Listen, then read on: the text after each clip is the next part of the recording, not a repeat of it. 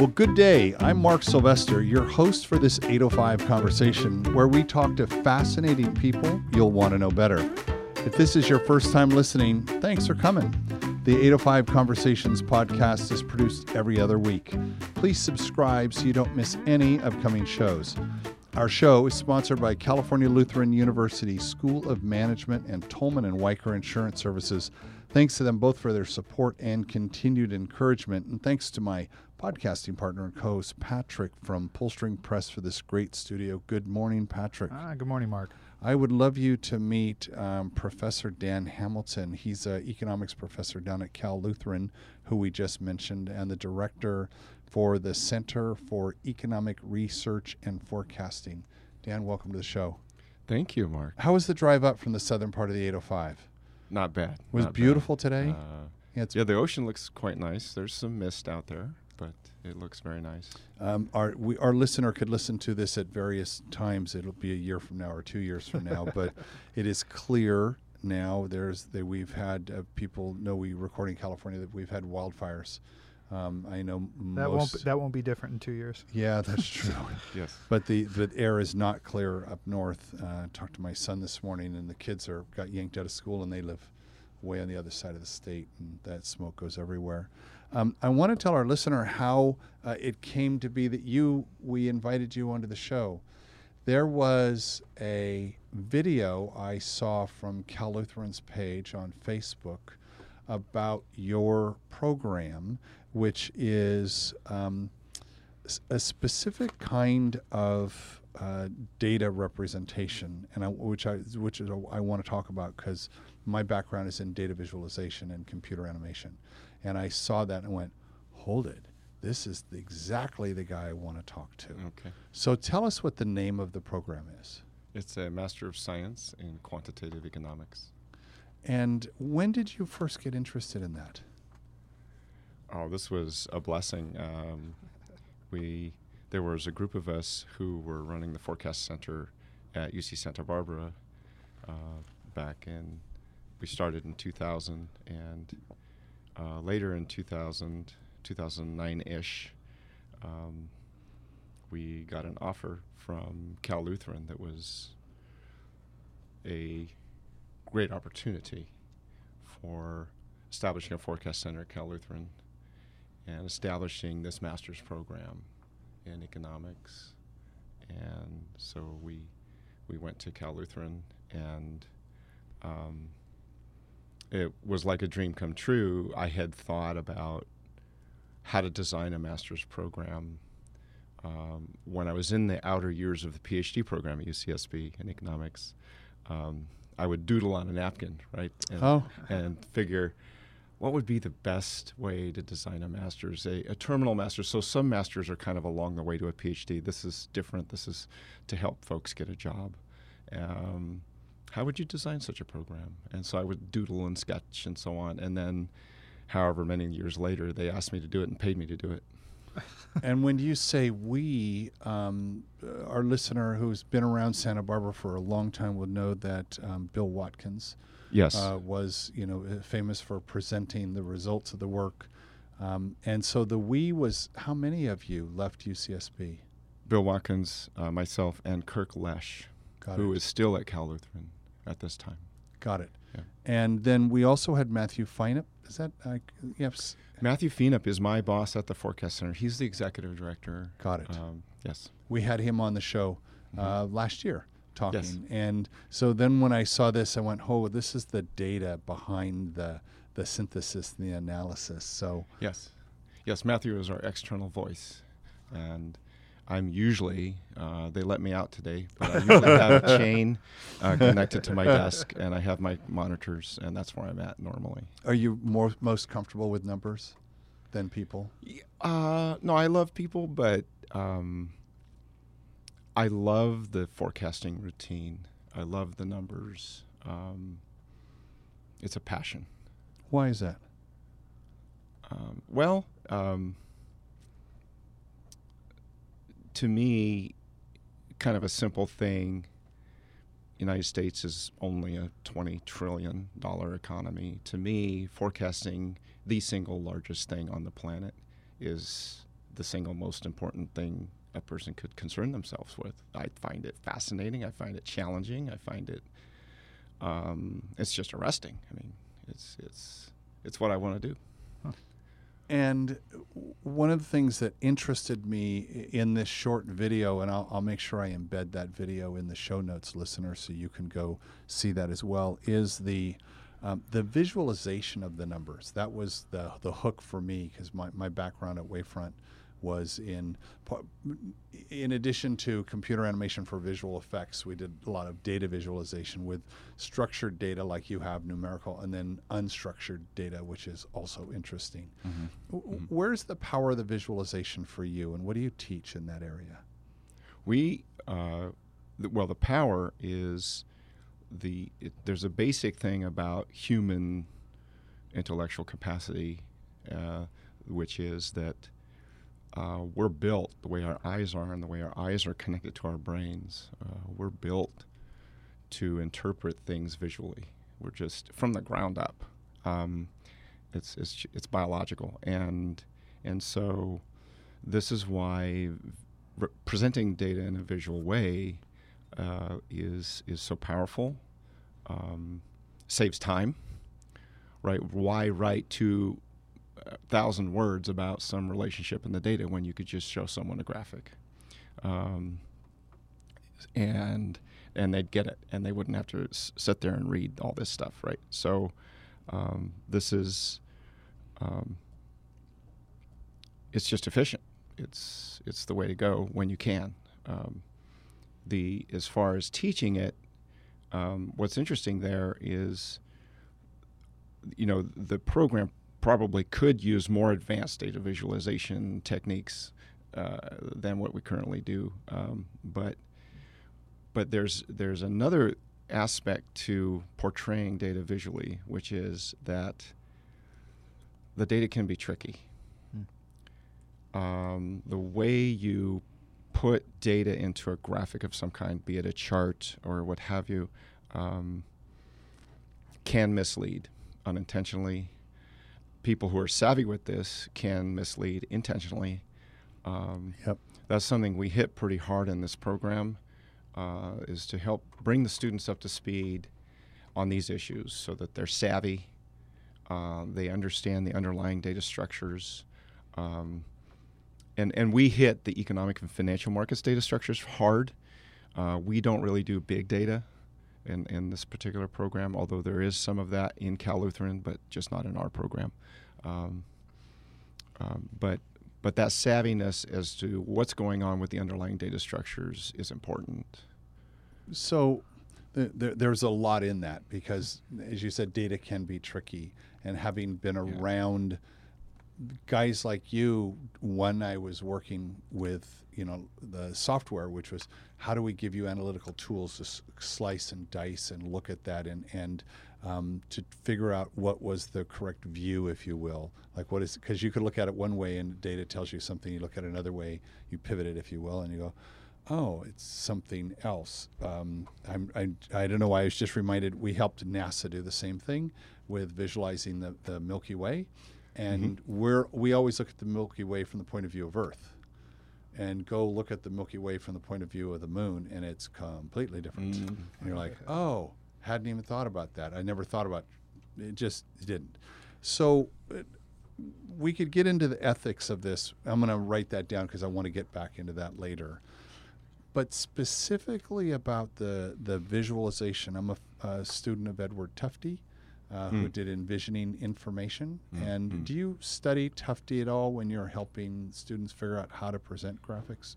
No, I haven't. Uh, I, um, I'm a lifelong learner, so I definitely will will make note of that. But I haven't. I'll put that in the notes. He he's yeah. the one who who helps try try to figure out like how do you present that mm-hmm. information mm-hmm. because that's a mm-hmm. whole art yeah. in and of itself. Yeah. Um, yeah when when you're creating uh, again it's about interpreting the information right the, you're teaching them to interpret it right mm-hmm. which is right that quantitative uh, piece there mm-hmm. um, are there some things that you teach them to look for that as civilians we wouldn't pay attention to normally. I'm thinking of the business guy who's looking at his P and L or or Mhm. sales. Are there things you teach them to look like?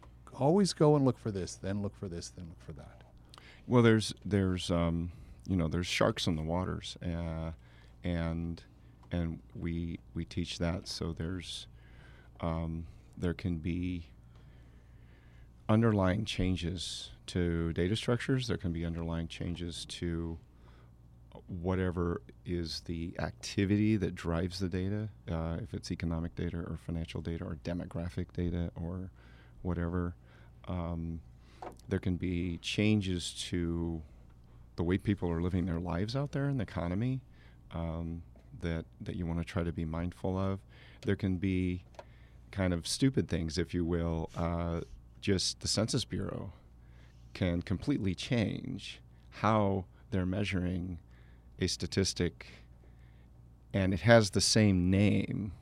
You know, in 1990 it has this name X, and in 2000 it also has name X. But in 2000 they completely changed the underlying collection methodology, and so this, you know, these are things to be careful of because you might think you're looking apples to apples, but it's not. Um, there can be sudden shifts to the data. Uh, there can be changes to long-term trends that you're not aware of. There can be sha- there can be short-term volatility shocks, things. Um, so we spend a lot of time on these kinds of issues. You had said that um, this was, you called it a terminal master's program, which I think meant this was the end of the line. That's the terminal, so it's not on the road to the PhD. Right, correct. It's them Mhm. going out and getting jobs. What, what, um, what's the job title of one of your graduates when they get employed? Oh, it's fairly common to be uh, economist one or economist two. That sounds like I'm Uh, listening to a movie credits. uh, Economist number one, Yes. bad guy number two. Yes, exactly, exactly. Um, also, uh, financial analyst is typical. Just analyst also is typical. And where do they get Uh, jobs? Um, we have folks who have gone into the nonprofit world. Uh, uh, finan- the financial world is fairly large. Uh, um, very mainstream economics, like forecast houses and uh, research institutes like the Milken Institute in Santa Monica, um, where it's just very traditional econ, right? Um, a lot of banking, um, and more the data analysis route also as well. We have someone at Google. We have uh, a person at IBM doing data analytics. Um, um, um, Stryker Medical, same thing, that kind of thing. So those are probably the big, those are the main areas. And how big is? Uh, so I'm thinking of the the economic forecast project, and I'm thinking this this group of people that are at Cal Lutheran, and and you find them all around. Is that a growth industry? If you want to work in public service, if someone's saying, "I, I love numbers and I love helping people make sense of numbers," is that are there those kinds of? I'm very familiar with them here in the 805, but it, Mm-hmm. are those kind of groups everywhere, or is that kind of a unicorn thing? I, you know, if I understand your question, I do think it's a growth industry. Um, although certainly, uh, it's a very good question. I would suspect that you do need to be certain places, and just shooting from the hip here, it's probably the coasts of the country, maybe with certain islands you know, maybe Chicago metro area, um, places. So in Michigan, financial you know, centers. but um, yeah, and and places with creative activity, a lot of creative activity also. Now, how does that? Because I, don't, I, I tend to not think of the numbers as the creative bit. Explain that. Well, um, places like uh, Amazon, Google, uh, Apple, they, you know, they are in a position to where they can gather and access a lot of data. And so, Yeah. in fact, too much data. And so, that's actually creativity can come in there because, wait a second, how do I deal with terabytes of data that are coming in by the second? This Right. is ridiculous, right? And so, um, people have been creative. It's been now that's not my area. You know, I'm not, I don't have a PhD in that area, right? But but I can tell you, I, you know, I've I'm connected a little bit and connected connected enough. I know that people have been creative in coming out. Well, okay, we can do this, right? And and so you things that you have things like Hadoop and, and other things that are database technologies that are designed for these Yeah. massive data Yep. structures, Yep. and, Flat databases and all of to that, me, yeah. you know, I saw that and I was like, dude, that was creative. Right. That was awesome. So, Um, I, I learned something, Patrick, um, uh, this week. Uh, so we've heard of Nasdaq, and we've heard of the. Dow- I mean, we've heard of like the Dow Industrial, or of how many companies is it? Fifty. there, there's like there's, There's different index. There's different ones, ones, right? yeah. But I heard of a new one. Yeah, I'm ready. It's called Fang. That's not a real one. It is. What, where, where's it's a it? thing. Okay. It's a thing, isn't it, Professor? Tell Yeah. us what Fang is. uh, Facebook, Amazon, uh, Netflix, And Google. and Google. Yeah. it's yeah. a thing. Huh. Yeah. The Fang Index.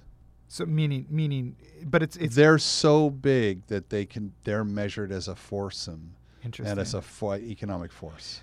I was always fascinated when you're mentioning, Professor, you're mentioning uh, data, and I, I, I remember when I was looking at a, um, uh, they were they were doing this was at the height of the um, the bubble, I think in 06, 05, and they were measuring growth inside of America, and they would say, yeah, everything except Nevada. We just have to like Nevada was this like outlier, and they would always like exclude Nevada because it didn't operate like the rest of, of the data. And uh, back to your point about having to look at the data and analyze you know is this operating in the in the i- am i looking at the same data point from from 10 years ago? But also like what happens when an outlier shows up like that where it's like we cannot we can't put facebook amazon netflix and google in the same bracket because it doesn't it doesn't then it throws your your total everything goes askew Mhm. and you can't measure things you know like it's like breaking the the, the mold or something. Yeah, and so uh, what one of the things that as as a modeler, so I'm considered a modeler, right? I put models together for forecasting economic activity or just looking at relationships in history. Um, what I would do in that case, and, and this is what we teach in the program as well, is look, if you were forecasting the United States economy and trying to understand it, um, if you have pieces within that start moving in in very mu- uh, different directions to much of a degree, okay, you're done. You've got to disaggregate.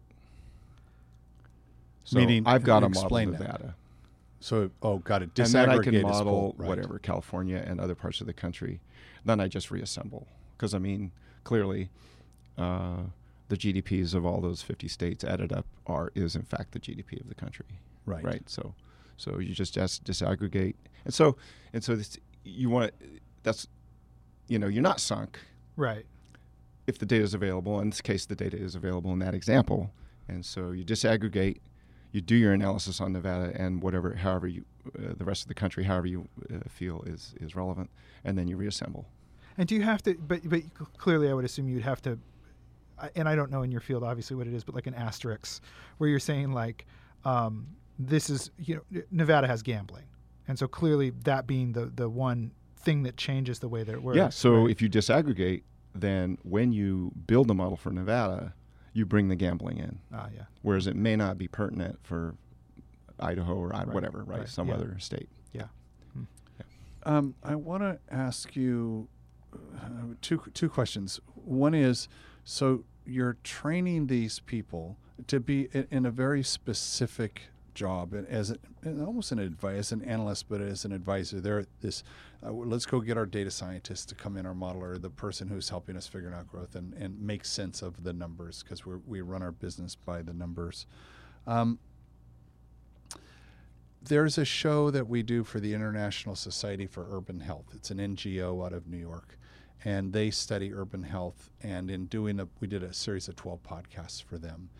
And unbeknownst to me, until we did the show, I was talking to a bunch of data scientists. They were Oh. all data people, all academics, and they're all measuring data like how many bus stops are there is a measure of vitality. There was like all of this data.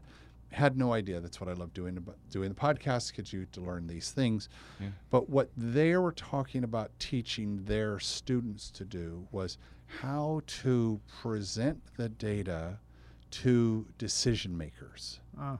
because the decision makers have ADD, and we know, right? Well, we all kind of do, but they more than not. Mm-hmm. They're the ones making policy. They're the ones making the. You don't like you. You. I'm looking at you, professor. You're saying, you know what the data's telling you. You know what should be done, but you're not in the position of doing that. So mm-hmm. now you're teaching the students.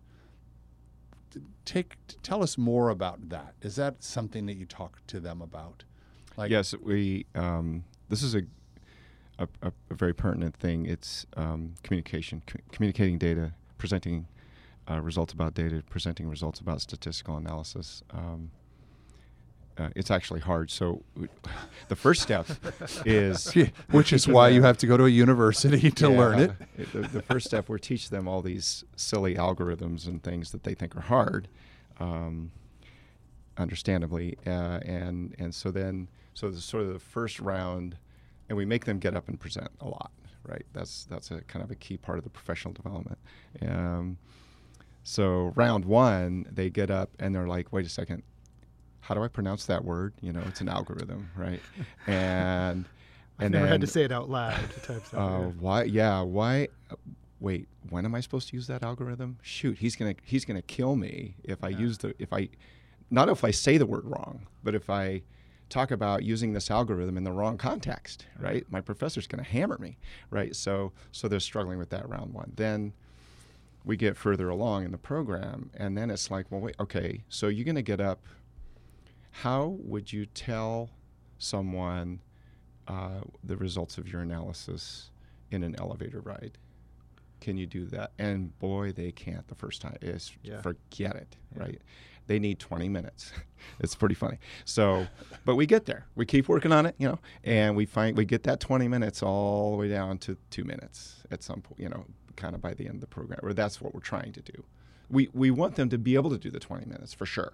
yeah. For when they get out of the elevator at the top and say, "Now come with me yeah, to the when they're when they go into the thing with the Yeah. PowerPoint. Yeah, Yeah, yeah, right, exactly. right. So, but then, but they they really do need to be able to distill it, because, like you say, decision makers, they don't have time. They're impatient. They have ADD. They they don't want the details. Even you know, and some of these people in the C-suite have backgrounds that are very technical, very highly trained, but it doesn't matter. They don't have time. Mm-hmm. They need they need the, the they need the distilled version. I can't speak English, and then they need you to get out of their office so that they can run with it. Right. And Was uh, that on the napkin when you were when you were puzzling out designing a program and saying these are the this is the architecture of this master's program? Was that part of it? Was saying like, oh, I'm we're going to need professionalism in there. It wasn't. So that's a good question. Um, I didn't place in academia out of UCSB's PhD program. I placed in the professional. I placed at a one of the largest forecast centers in the world, um, and so I worked in, in that capacity for years before I went to academia, and that's where I started realizing some of these things, um, and got you know, and, and I was the guy actually who would somebody would ask me a question and I would take like five minutes to answer it. and the person who asked the question did not want to listen to five minutes of anything. Which isn't really a lot. Right. That's really pretty condensed in five minutes. Yeah, but, but- still, It's not, yeah. We Yeah. call it um, talk in tweets. yeah. Yeah. right. That's right. even though Yeah. th- that that word has been just Twitter and all that has been harmed irreparably. Yes. But um, Yes. I, I believe that that ability Agreed. to to get your uh, thing down into a, a, a tweet basically. Yeah. Um, there was a an article yesterday in Inc. magazine about um, I'm a TEDx producer, TEDx Santa Barbara, and we talk about Mm-hmm. you know getting that idea down quickly. And the story was about how do you, as someone who wants to get on the TEDx stage, how do you pitch? Mm. right? Like what, and this was written by a TEDx producer who's like me, like all of us that are out there, 4,000 of us, we get pitched constantly on this, the idea worth spreading that the world has to know. And, and they say, um, she purports, which is from a Harvard Business Review article, 15 words or less. Get the idea in 15 words or less. Would now, professor, That's getting down there. how do we how do we take this? What, how many trillion dollars was it? 20. 20. Twenty Yeah. trillion dollars. So how do I get a, a macroeconomic trend that's like breaking news uh, in 15 words? Could that be done? Two minutes is hard. Can it be done in 15 words? Um, y- yeah, we you know um, we we have constructs like that. We we recently uh, released uh, in September. We released our U.S. and California forecasts, and then. Uh, we were getting ready to release our Ventura County forecast last week, but then a number of tragic events occurred, and we've postponed it. Uh, but um, um, we send things as part of this process. We send things to the media, and um, for uh, the U.S. and California forecasts that we released in September, we just said headwinds and tailwinds. Oh, there you go. So when we when it when it kind of came down to okay, how do we communicate how we feel about what's going on with the economy? Feel. That was the best. Feeling, yes. That was the best. Well, I know. I'm, I'm, in, Good I, I'm impressed. So- yeah, yeah, we look at reams of data. yeah. And as you go through these reams of data, it actually becomes, at least for me, it becomes something that's in here. So I, I'm looking at all this, and I develop a feeling. Yeah. That's so that's kind of where that comes There's from. There's a human looking at this data. um, There's a human evaluating. Yeah. It's Ah. not. This is Right. not a machine learning. This is not. You know. correct, yeah. correct. In fact, um, I give presentations to non-economic audiences on how economists build forecast models all the time. That's uh, kind of a common request, which makes sense, right? Because um, to non-economists, actually, even to some economists, what those few economists who are forecasting do is a black box, right? And Yeah. so, like, what the heck are you guys doing? You know, and so I'll, I'll try to explain, and I get to a part where I call the crystal ball, and I bet they love that part. the crystal ball, uh, they actually end up going, oh, shoot, after I say it, because I tell them, here's what the crystal ball is. If you want to forecast anything, widgets or rainfall in Santa Barbara or, you know, whatever, you become a student of that thing. You take it seriously. Yep. You study that thing sideways, up and down, everything. You study it, you study it, you slice it, you dice it. You have to spend time with it. And then everybody realizes, oh, it's real work. Darn. So, um, but they were hoping you could give a formula for it. Right, Yeah. right. But um, and that's that kind of connects to the feeling thing, right? Because I've been studying the U.S. economy for whatever a couple decades, and and so as I look at the data, I start building this construct, and part of it's a kind of a feeling. Do you ever question that feeling? Are you ever worried that that's that feeling is being influenced? Oh heck yeah! And Okay. that's why it's huge that we have a group of economists in the forecast center, and and the group in the master's program and in the forecast center is basically the same set of people almost. Um, and so we'll do a draft forecast, and I'll send it to them, and I'll leave, right? And I'll go home, and I'm like, I want to put this thing out of my mind for a moment. Um, and then I'll come back the next day, and I get emails back from them saying, "What are you doing over here? You know, uh, what about that? What about?" And that's wonderful. because You you, have to investigate. Yeah. Yes, it's yeah. wonderful. And so, because, and and I I try to do that to myself.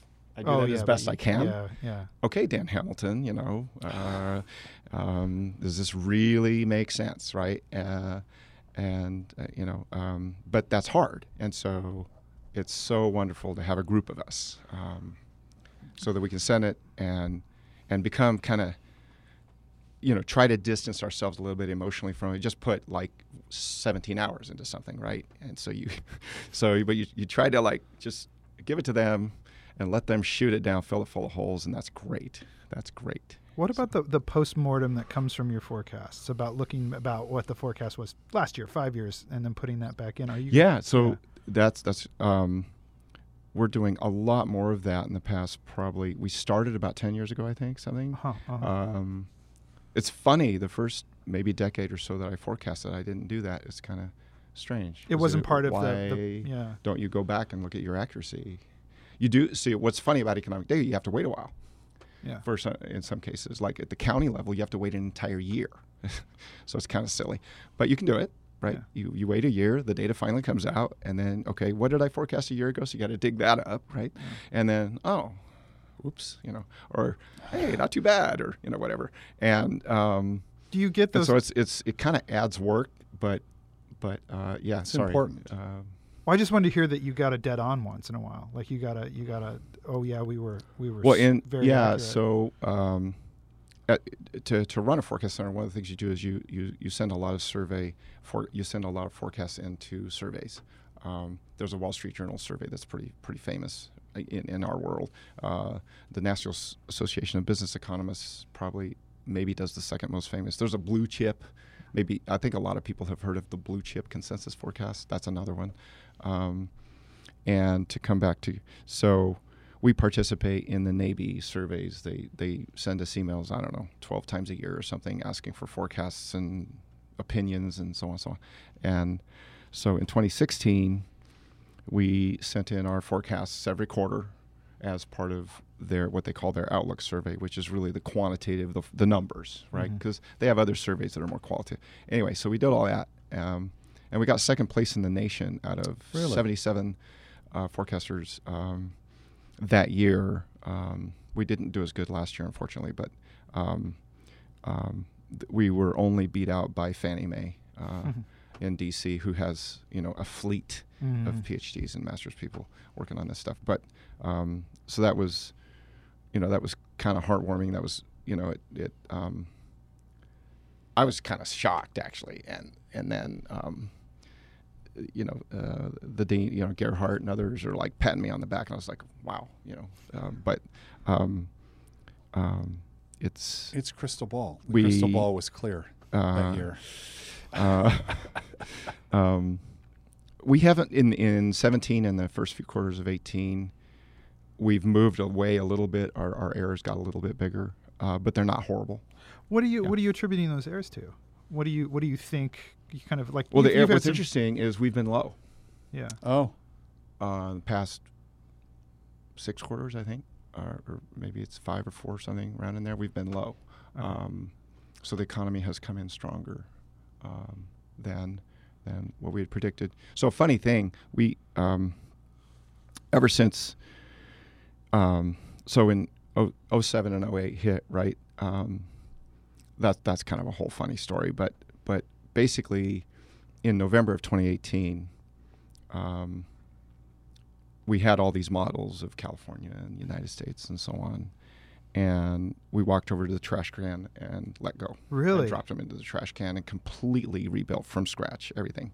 Um, 20, you said 2018, 2016? I mean, I mean, I meant 2008. 2008. So Got Lehman it. fell September 15, 2008. Yeah. In November, we took our models and just threw them in the trash can. Mm. Yeah. November of that year. So I had a busy November because I was rebuilding all this stuff. Um, and one of the things that we started doing at that point with those new models is our forecasts were considered pessimistic. oh, you you kind of had you weighted them a little bit towards. We, well, we rebuilt, but but the the outcome of that rebuilding is so the Wall Street Journal consensus forecast would come out, right, and say maybe they're saying GDP growth of two and a half percent, just to pick a number. We would be lower. We were consistently lower in late 2008, 2009, 2010, 2011, 2012, like many many years, right? Um, even up to recent recent time, we were typically under the consensus. a forecast. So the way people in the industry prefer, they say, yeah, those CERF guys, they're pessimistic, right? yeah. Yeah. Because we're our growth is lower. yeah. Um, and during that time, um, being lower that uh, served us very well. You're much closer to the mark. Yeah, Yeah. it served us very well. In fact, what was funny, uh, Matthew loved this. Um, we would sometimes be lower than consensus, and then the actual would come lower than us, and so we were actually optimistic, even though Yeah. everybody thought we were pessimistic. so it was, it was kind of humorous in a way. From yeah. You had said earlier uh, there's a human being looking at the data, uh, and uh, and then you debate the results and you debate the analysis. Um, one of the there's this technological thing that is changing everything, which is AI, machine learning, deep learning, all of that. I'm curious what what's happening in your world with AI. There is so I um, you know, there's there's economists go to conferences, and uh, until a couple of years ago, um, I went to the traditional economics conference uh, every year or most years. Um, but um, in 2009 or so, I became a member of a, a academic society whose focus is is forecasting only, and they do conferences. And so I started going, um, and that was where I started meeting people who don't have a PhD in econ; they have a PhD in stat. Mm. And those are the folks that are more connected in, to to uh, the machine learning, AI, uh, these kinds of things. And um, I'm not up to speed yet, but they are they are working in this area.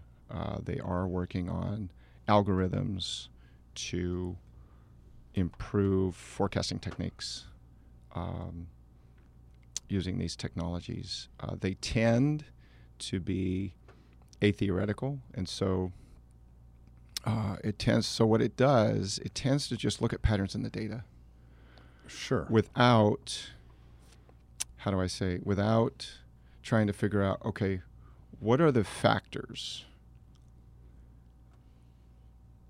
um, so let me so maybe I could give an example to make sense of this. So um, suppose I want to forecast retail sales in the United States or even in Ventura or Santa Barbara.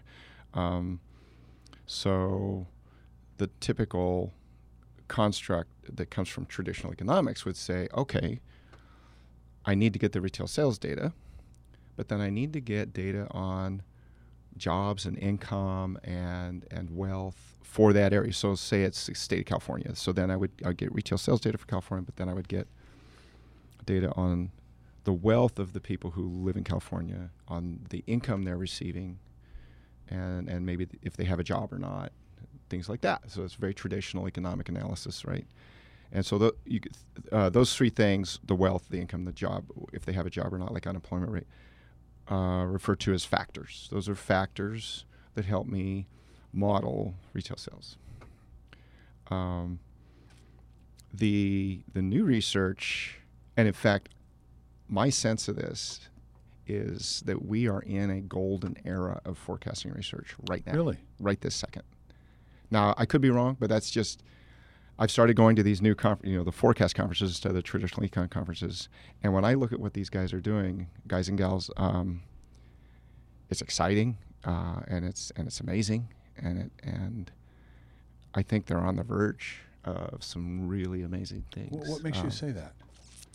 well, it's just you know, um, I, I guess I'd have to say it's a hunch. It could I could be like I said, I could be wrong. You've but- already factored in that emotion pays um, a, pays a part, so that's okay. Yeah, I, it, it's you know I went through a what I consider to be a golden era of research in time series econometrics, which so that was when I I started studying at UCSB in 1990, uh, starting in around 83 or so, and going through the 80s through the 90s, probably halfway into the 2000s, something like that, was an era of research in uh, in time series econometrics that, in my opinion, you know, now when we look back on that, we can say, whoa, that was. I mean, there were some Nobel Prize winners that came out of that. Um, so I, you know, I don't think I'm the only one, right? That I mean, if they give him a Nobel, right? So, um, it's a pretty good marker. um, and and and so I have that as sort of a. It's a different research area, but it, it You have that same sense. you know and so when i look at what these guys yes yes thank you. So when i look at what these guys are doing now in forecasting um, um, and I, I didn't finish my story on the factors but i just realized but but it it seems super exciting. It's and and they're i think they're bringing the right kind of technology to bear right on a particular problem uh, and I can talk more about that. It's, So you're you're exciting. You're optimistic Uh, about the AI insertion into into what you're doing, or the. Or I'm the, opt. Yeah, I I would make it broader. I, I Sure. I'm optimistic about the the various new algorithms, Sure. including AI. Yeah. Yeah.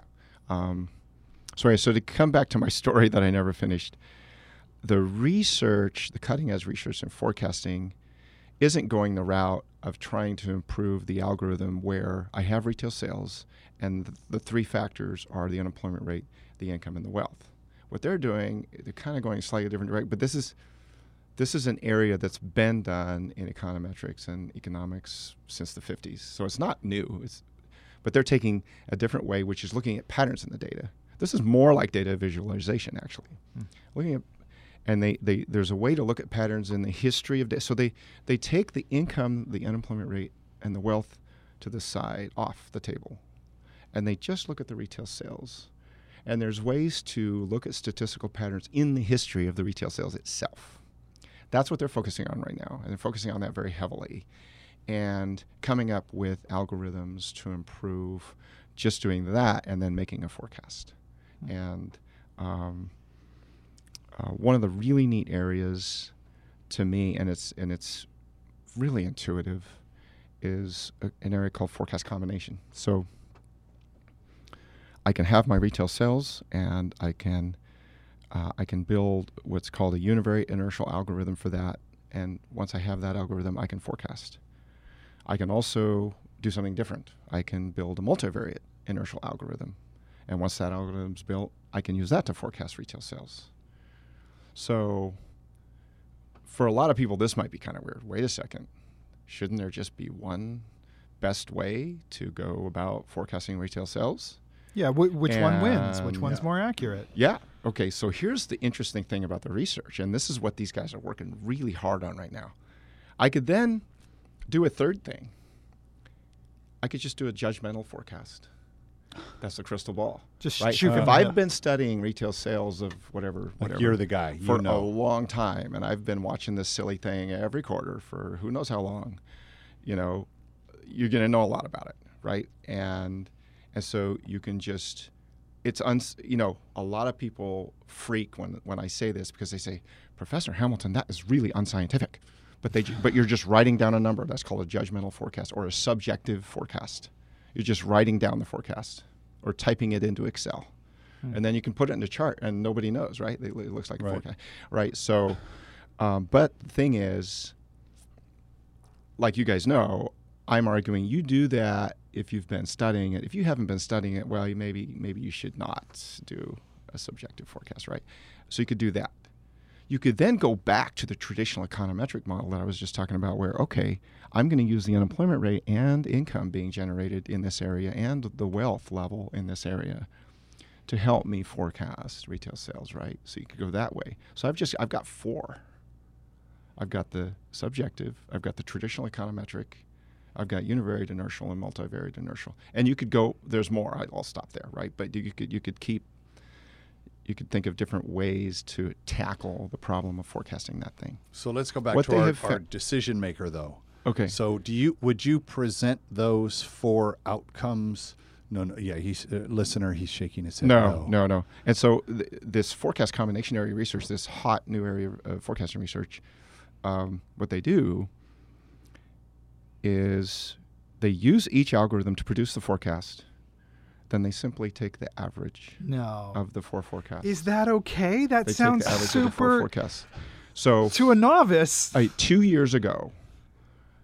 So the the journal, the academic journal that publishes all this forecast research, they have a competition every year for best paper. Hmm. Okay. The best paper two years ago was a paper that showed that I can I can compute those forecast for forecasts and I can take the average of them. But I can all I can I can go further. I can I can say, well, wait a second, those forecasts aren't all equally able, if you will. So I could maybe the traditional econometrics one is a better model, and so I should give it Weight, right. So if I have it. four forecasts, I take the average. That's a right. 0.25 weight on each of the four. Right. Right. But what they start, what the statisticians started doing, being statisticians, they said, "Oh, we can compute optimal weights." Right. So they can do st- other algorithms on the side to go in and say, "Okay, the traditional econometric model shouldn't be 0.25; it should be 0.35." Univariate uh, inertial should only be 0.1 uh, the multivariate inertial should be whatever, whatever, and this and that silly subjective. Don't give it anyway. I'm just kidding. Right, right. So um, they can not weight them equally, which is what an average does. They can go in and do optimal or differential weights across those four forecasts. Well, what this paper showed, the top statisticians in the world, PhDs in stats from the top universities in the world, working, throwing heavy artillery at optimal weighting, Yeah. they couldn't beat the average. Oh, The Wow. average is kicking butt every time. see, I love that. And That's devastating. but see, that was two years ago. So at the last forecast conference I went to, there's some guys that are starting to figure out why it is the case that the average does so well. So that's partly why I think we're in a golden era, is because they're if they can figure that out, why is it that the average kicks butt, right? Then then they'll be able to go into the optimal weighting algorithms and say, okay, that's going to be a ton of information, right? And that'll help them with their optimal weighting algorithms. It, um, So one of the things they found was I can do so. I'll have this will be quick. So in the case of four forecasts, right, 0.25, the, the average is 0.25 all the way around. Four four weights of 0.25. What they found is combination. These are so-called combination forecasts. If I do 0.2, 0.2, 0.2, 0.2, so it adds up to 0.8. It doesn't even add up to one, right? Hmm. those tend to perform very well as well. And there's a mathematical property underlying all this. It's called a convex combination.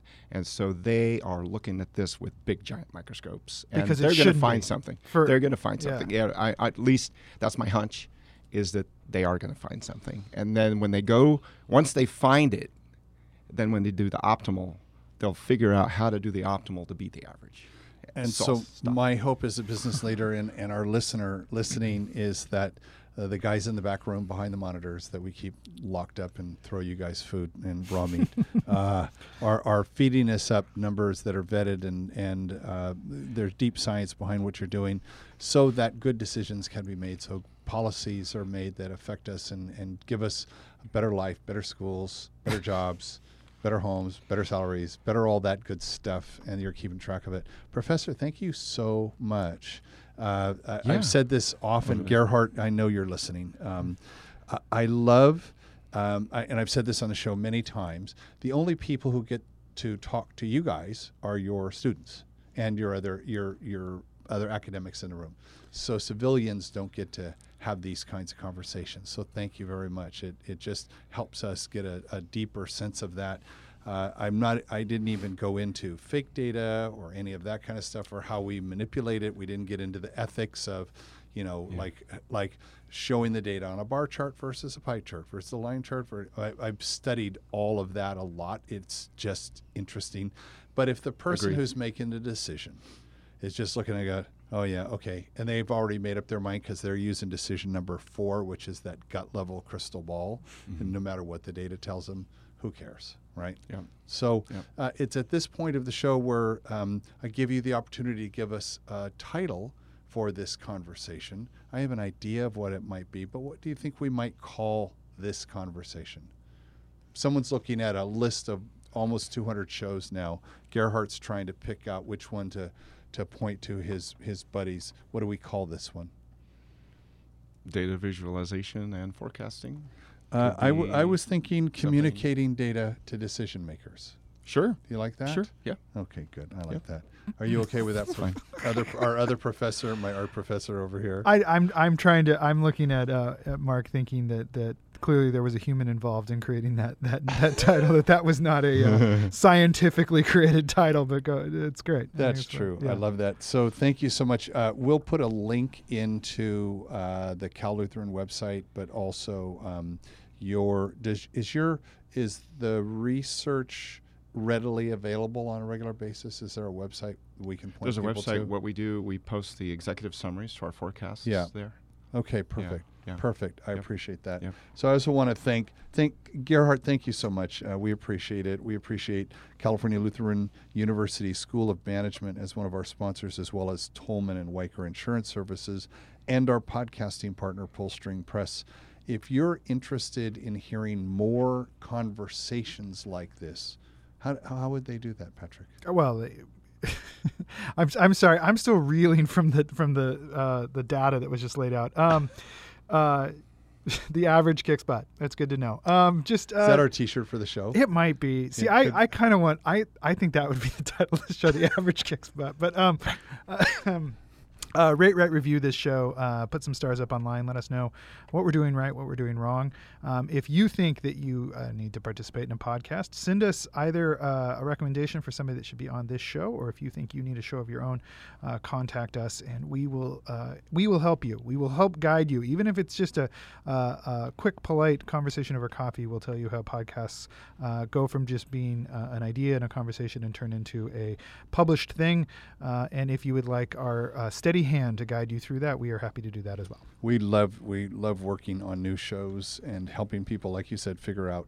Uh, we call it conversational content. It's a it's a great way to get your message out. So if you would uh, like to start that conversation with us, drop us a note to mark at 805connect.com and thank you so much. And until next time, this is Mark Sylvester, your host for 805 Conversations.